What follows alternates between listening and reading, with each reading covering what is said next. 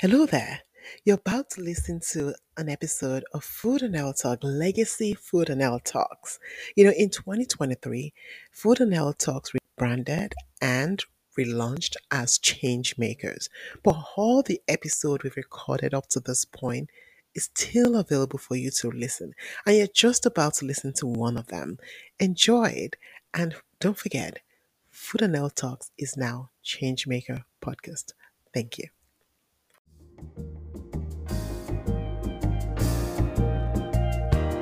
Welcome to a new episode of the Food and Health Talks podcast, a show focused on educating and empowering people to create a healthier future through nutrition and wellness education. A show where you will find interviews with leading scientists making groundbreaking discoveries, innovators, and global food industry leaders. It is that show you do not want to miss with your host, Dr. Julia Olayanju.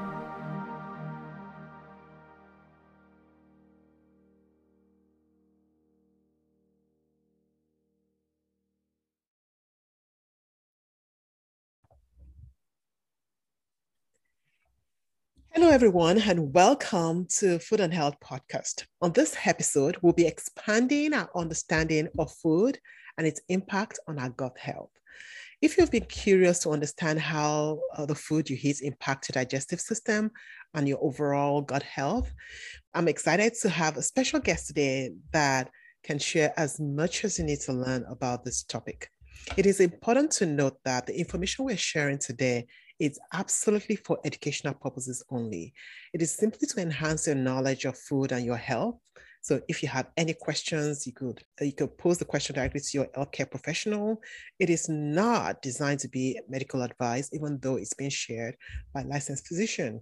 So you do not want to miss any part of this episode. It's our special guest is a physician. She's a naturopathic physician who believes and practices an holistic approach to overall well-being. Dr. Henry, it's such a pleasure to have you here today. I'm really looking forward to our conversation together. Me too. Thank you so much for having me. Oh, that's great. So we'll get started. I always like to start with you sharing a little bit about you. Why did you decide to go into medicine? And um, how did you get to the point where you are today? Yeah, you know, it's actually funny. I never wanted to be a doctor. My whole family is full of conventional doctors. So, my mom, her two sisters, their two husbands. So, Christmas dinner for me was always them exchanging horror stories from the emergency rooms at their respective hospitals. My mom used to have these terrible medical magazines that she would set on our kitchen counter that would have like oozing toes and bleeding appendages and all this stuff. And I was like, no, that's not for me. And so I actually started having my own health concerns when I was a teenager. And as you can imagine, I was not too enthused about going to see a doctor after experiencing all of that. Um, I actually had a period initially and then didn't get my period after that, just one time only when I was 13.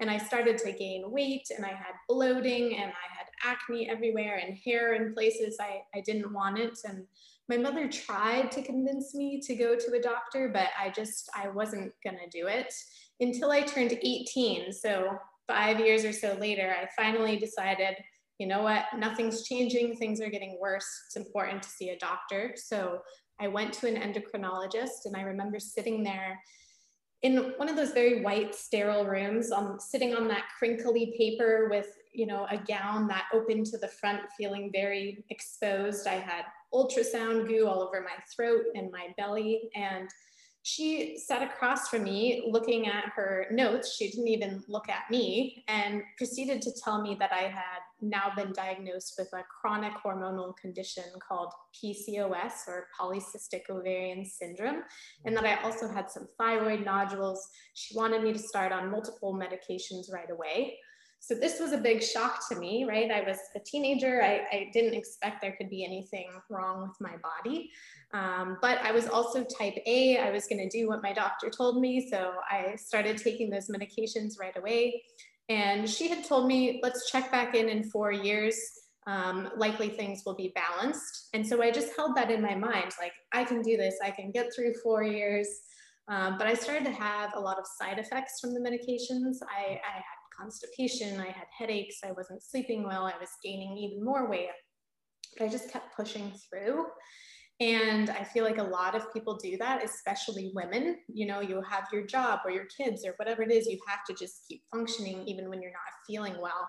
And you feel like maybe you don't know what else there is out there for you. Your doctor says take this medication, so you think that's that's all you can really do. So I went back to that endocrinologist after four years. She made no mention of me getting off medication. In fact, she let me know that if I ever wanted to get pregnant in the future, I would need to take more medication in order for that to happen or some type of intervention. So that was really a shocking thing for me and pretty devastating to just know that my entire future was going to be dependent on medication. So probably as many of your listeners have done, I started to do research to try to figure out how I could help my own body. And eventually I came across naturopathic medicine and decided that that was the perfect thing for me because it bridges kind of both conventional medicine and a natural approach. Um, it uses both modalities, which is really great. Um, but I started to learn that, you know, food is important and balancing hormones and your stress and emotions and and all of these things fitness levels impact your health. And that i was not just a diagnosis i was actually a human being and there were things that i could do to really benefit my health. So i ended up going to naturopathic medical school became a doctor after all just because i felt it was so important for everyone to really have the same information that i got to really learn how you can take control of your health and be empowered and not have to be so reliant on medications, for example. That's that's quite um, an experience uh, to have gone through at a very young age, and um, interesting how it led you in your career direction. And I, I, and I'm guessing you love what you do, so you yeah.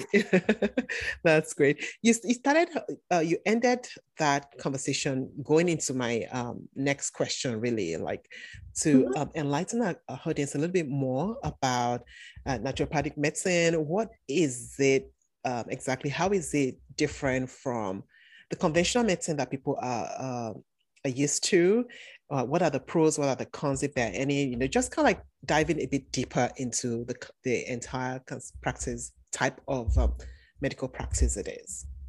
Yes, that's a great question. So, really, with naturopathic medicine, like I was touching on, it's the same in terms of naturopathic physicians go to medical school, four years of medical school, just like regular conventional MDs. The first two years are very similar to regular medical school, focused on science, learning pharmacology and minor surgery, all those things.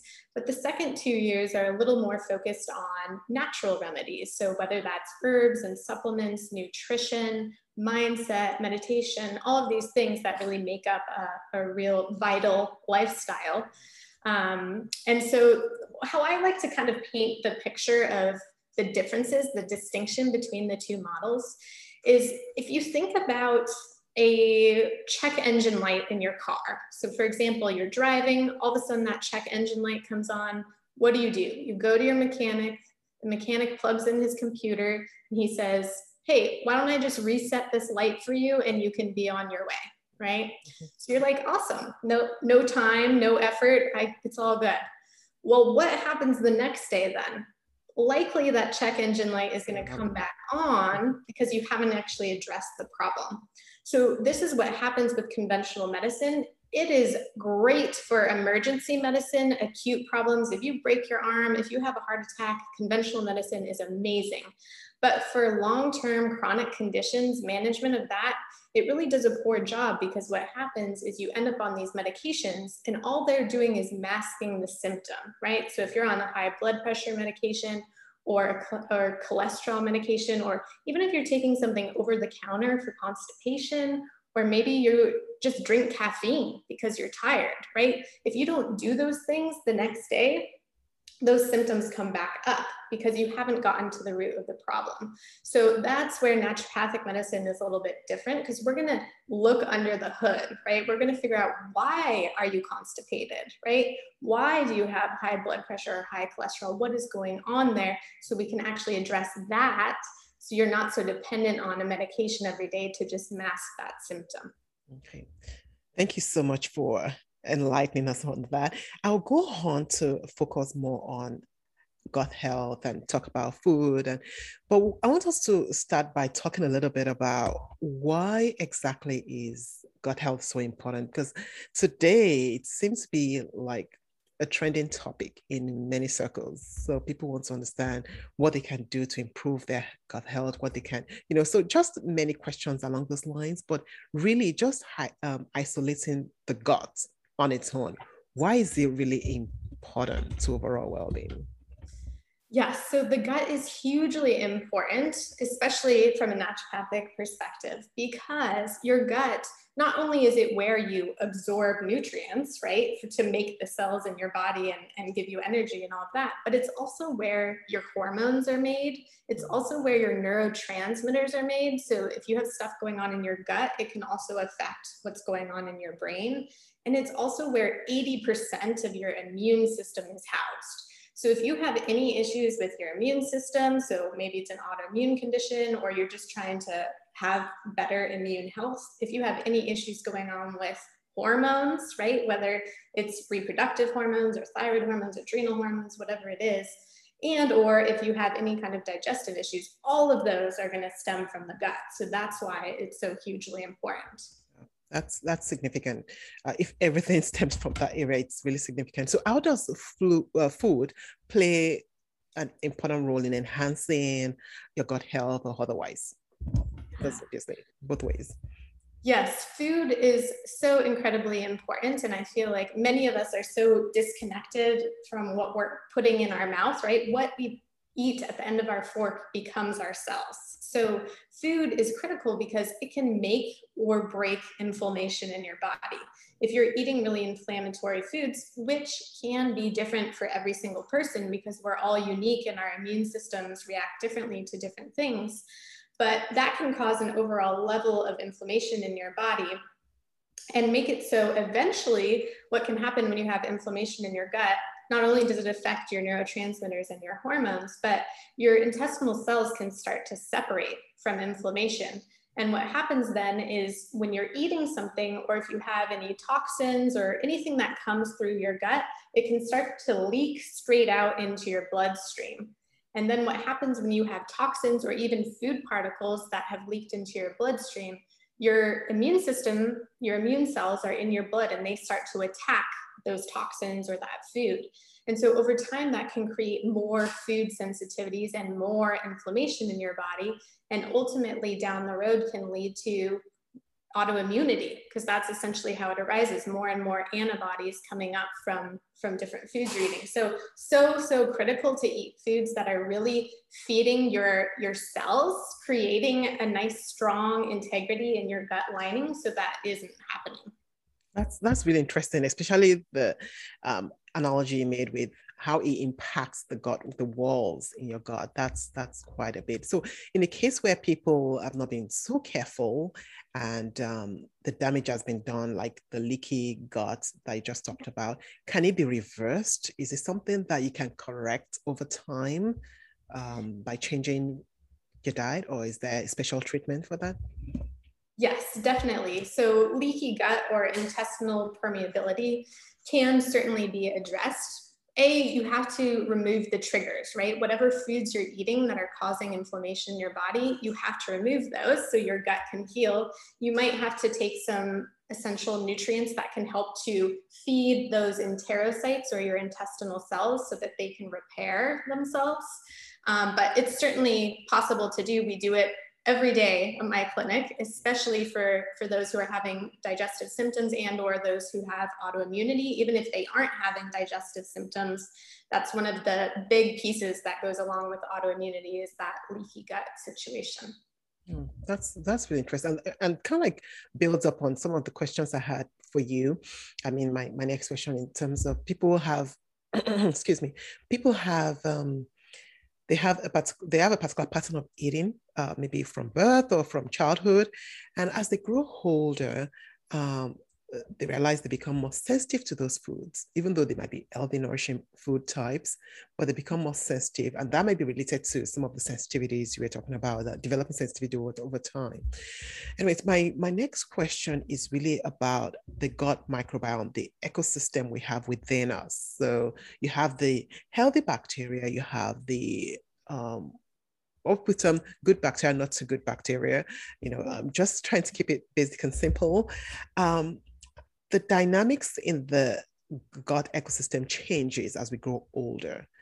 And sometimes it's not favorable in terms of the changes. You allow the not so good bacteria to um, outgrow the good ones. And I, I just wanted to shed a bit of light into that area. What do people do that may trigger growth for the not uh, the unhealthy or the not so good bacteria that could be corrected?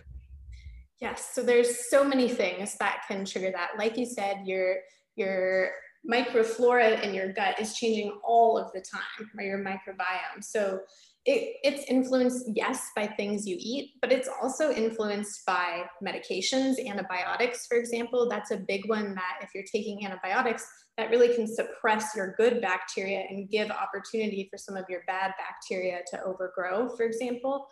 But stress can certainly do this as well. And if you are eating while you are stressed, that is a really big thing that a lot of people don't know about. Um, I actually, prior to going to medical school, ended up having SIBO, which is small intestinal bacterial overgrowth. So, just what mm. we're talking about. And that literally arose from me working two jobs, going, doing all my prerequisites for, for medical school, and I would be running down the sidewalk between my two jobs eating food as I was running because I didn't have any time, right? And eventually I would get bloated every time I ate, right? And it was painful and I was having constipation and all of this stuff going on. And I'm like, why? I'm not necessarily eating that badly. But if you're doing something else when you're eating, if you're working on your computer, if you're having a stressful conversation with your spouse, if you're literally running down the sidewalk, mm. then blood is shunted away from your digestive tract and into your limbs, for example, because your body thinks you're in stress mode, you need to run from a tiger. So that food then sits in your gut and your intestines and it can ferment. It can, it can cause bacteria to create gases that create that whole bloating situation. So that's a big thing that I like to tell people is really pay attention to what you're doing when you're eating. That's huge for your digestive symptoms. Um, but yes, medication does that eating bad foods in general, inflammatory foods can throw things off. Um, so there's there's all sorts of things that can do it. Toxins.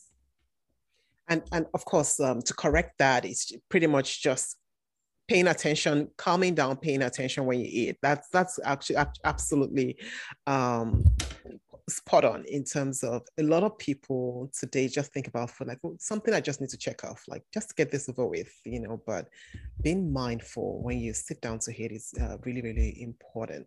And let's talk about the different food types. You know, um, you mentioned just now in the, the your response a few minutes ago that there's some food that are just not so good that you call them inflammatory foods. So what mm-hmm. what food types are those? What kind of food um, are not particularly uh, good for your um, gut microbiome, and which ones are the good ones that everyone should include in their diet every day? You know. Yes. So inflammatory foods can really change depending on each person because we're all unique. We have our own food sensitivities that occur. Some people are reactive to gluten, for example, but not everyone is reactive to gluten. So there's different ways that you can figure that out. But in gen- general, of course, sugary foods are going to be inflammatory. Alcohol, for example, caffeine, those are they, they cause stress hormones to rise in your body, which creates inflammation. So those are big ones. But the things you really want to focus on, good foods, is making sure that at every meal you have protein, healthy fats. So healthy fats are things like avocado, avocado oil, coconut oil, coconut, olives, olive oil. Ghee is a great one, nuts and seeds. Um, fish can be have really good healthy fats depending on the quality of the fish. So you want to have that at every meal, and then you want to have vegetables at every meal. So yes, including breakfast. It's important to have that at every meal. And I like to say, make sure that your plate has five colors on it, the rainbow, right? To make sure that you're getting nutrients from different types of food because if you eat the same food all the time, you're just getting the same nutrients, right? You need to have a spread. So a colorful spread that shows us where you're getting a lot of antioxidants and antioxidants help battle oxidative stress from things like inflammation. That's absolutely great. And one of the key things I've realized is that sometimes those little things, those little changes create big impacts in your overall digestive health. Just be mindful of them.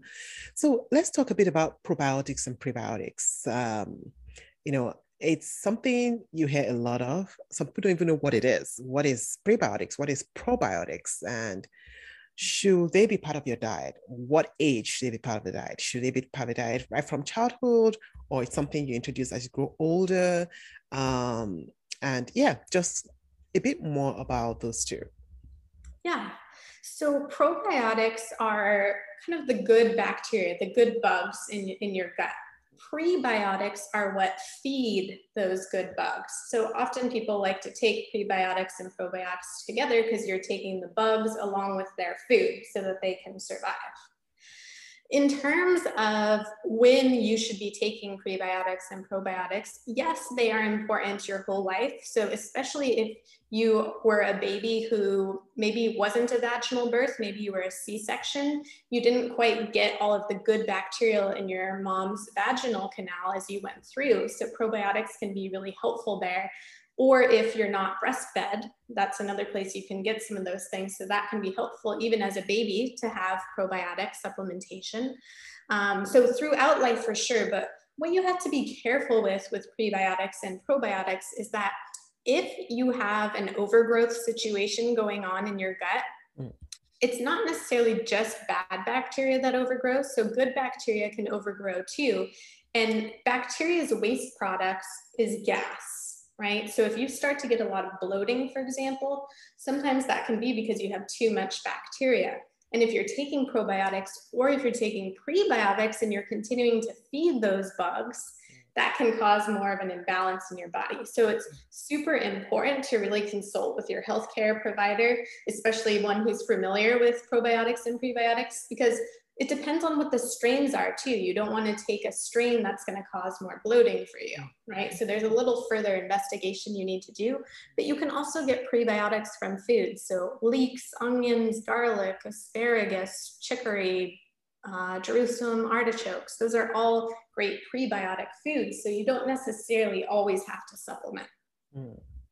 That's interesting. That's really interesting. That was um, it's it's good to understand it better. That sometimes it's just um, it's not just that you are adding um, something good to yourself. Sometimes you're enabling um, something not so good as well. So it's good to always talk with a healthcare professional. And that's one thing I, I like emphasizing a lot. And that was why I started this um, episode with the same thing as well. That it's always important to talk to your physician about all these things. We're all very, very different. And um, a physician will have all your information and can say, oh, yeah, this is what's going on in you, and this is what will work best for you. Unlike, um, yeah. Yeah, so. more is not always better, right? Exactly. exactly, exactly. So, um, I want to ask you a bit about metabolism. You know, um, people say, like, some people will say, Oh, I have a very fast metabolism, or I have a slow metabolism. And of course, how that plays out with um, weight gain and um, and the dynamics that goes with that too, in terms of um, uh, yeah, uh, the way your body processes what you eat. So one key thing that I want to add to that question um, before um, before we move on is more of people change too, and I wonder why. Like you might some somebody might have at a particular stage in life have a very fast metabolism, and then later it changes. So what are the dynamics around metabolism? Do you mind shedding some light on that? Sure. There's a lot of things that can change your body's physiology that way. What I would say is the biggest culprit generally is hormonal changes. So, especially women who go through the menopausal transition, that can be a big one for kind of slowing down metabolism. And people tend to gain weight, especially in their belly section, mm. right? So, that's a big one. So, even if you're eating the same you always ate and you're working out as much as you always worked out, your hormones are what's shifting. And so your thyroid is really what's responsible a lot of the time for metabolism. So depending on what's going on with your thyroid, that can be a big thing. And your gut, it has to absorb the building blocks for thyroid hormone, right? But there's also foods you eat that can potentially block thyroid hormone. So that's why it's so important to really know if you have a thyroid condition, for example, make sure you're eating the right type of diet for you. If you're not eating foods that are blocking thyroid hormones, you're, you're eating things that are good cofactors to create that thyroid hormone, for example. Did that answer for you? It did. Yeah, it did. It did. Thank you so much. And um, when when people talk about metabolism reset, is it something people can you actually reset your um, metabolism, and what does that look like? Yes, so it is a little bit more complicated than you know flipping a switch, unfortunately. Sure.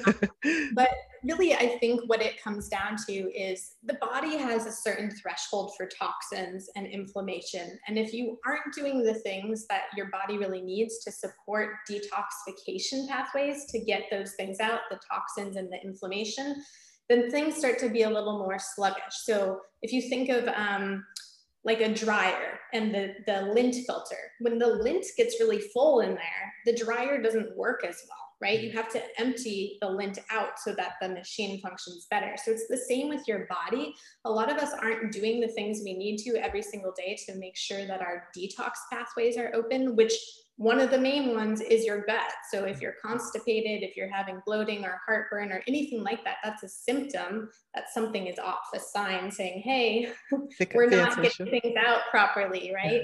so super important. If you want to reset things, you have to really work on detoxification. And detox is not just an event. It's not just something you can just do once and then everything's good. You really have to support your organs of detox. So your liver, your kidneys, your gut, your skin. That's what's really getting toxins out and decreasing inflammation. So that's a big thing for resetting metabolism. And then, of course, balancing hormones, which, like I said earlier, if your gut isn't healed, then it's going to be really hard to balance your hormones since that's where they're made. So you have to address all of those things. So it's a little bit complicated, but totally doable. Okay. Uh, the, the most important thing is it's, it's doable and working yes. with your uh, healthcare professional, you'll be able to walk through all of those um, dynamics and um, intricacies as well. Thank you so much for sharing all this information with the audience today. It's, it's been uh, very great. But um, as we wrap up, I want to ask you a question. If someone is listening today and would like to work on optimizing their health um, by just adjusting what they eat, where will you advise them to start or what advice will you give them? So, number one, I would say focus on having protein, healthy fats, vegetables at every meal, right?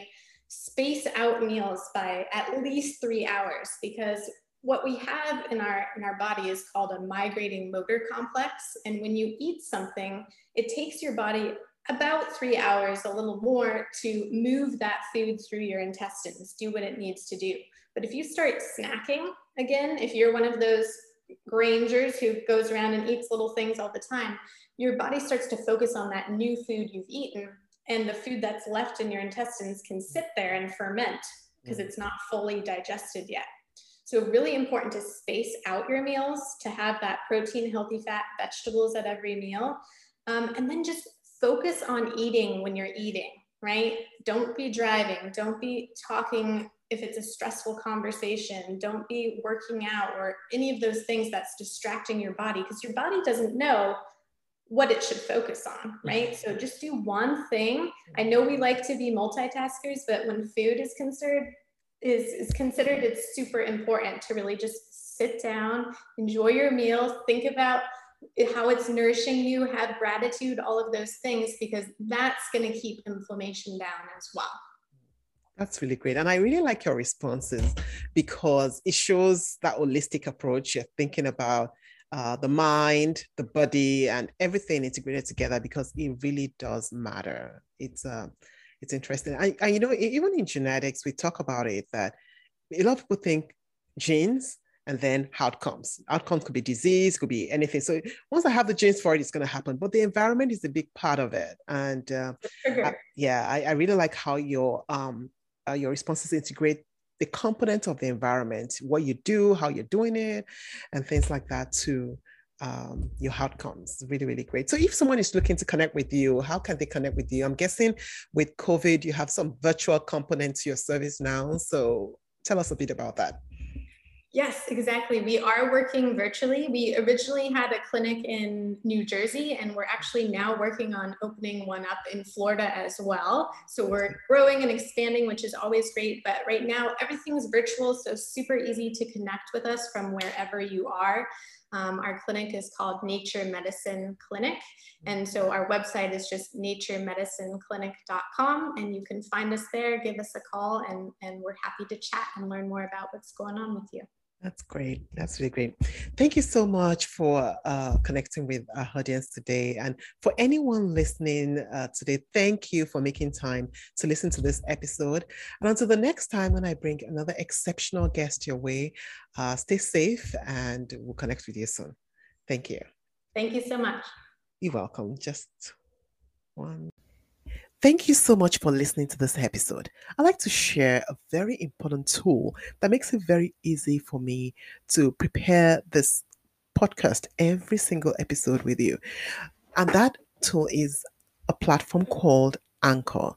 Anchor is a platform created by Spotify, which makes it very easy to record, edit, merge, insert music into your audio, and just prepare everything you need for each of your episodes. It also makes it easy for you to work with your team as well. They could prepare the files for you and you upload easily, or they upload for you. Whatever you want to do with preparing for and broadcasting your podcast, Anchor makes it easy. So check it out. It's free to create your account. And I also want to add this as a sponsored segment.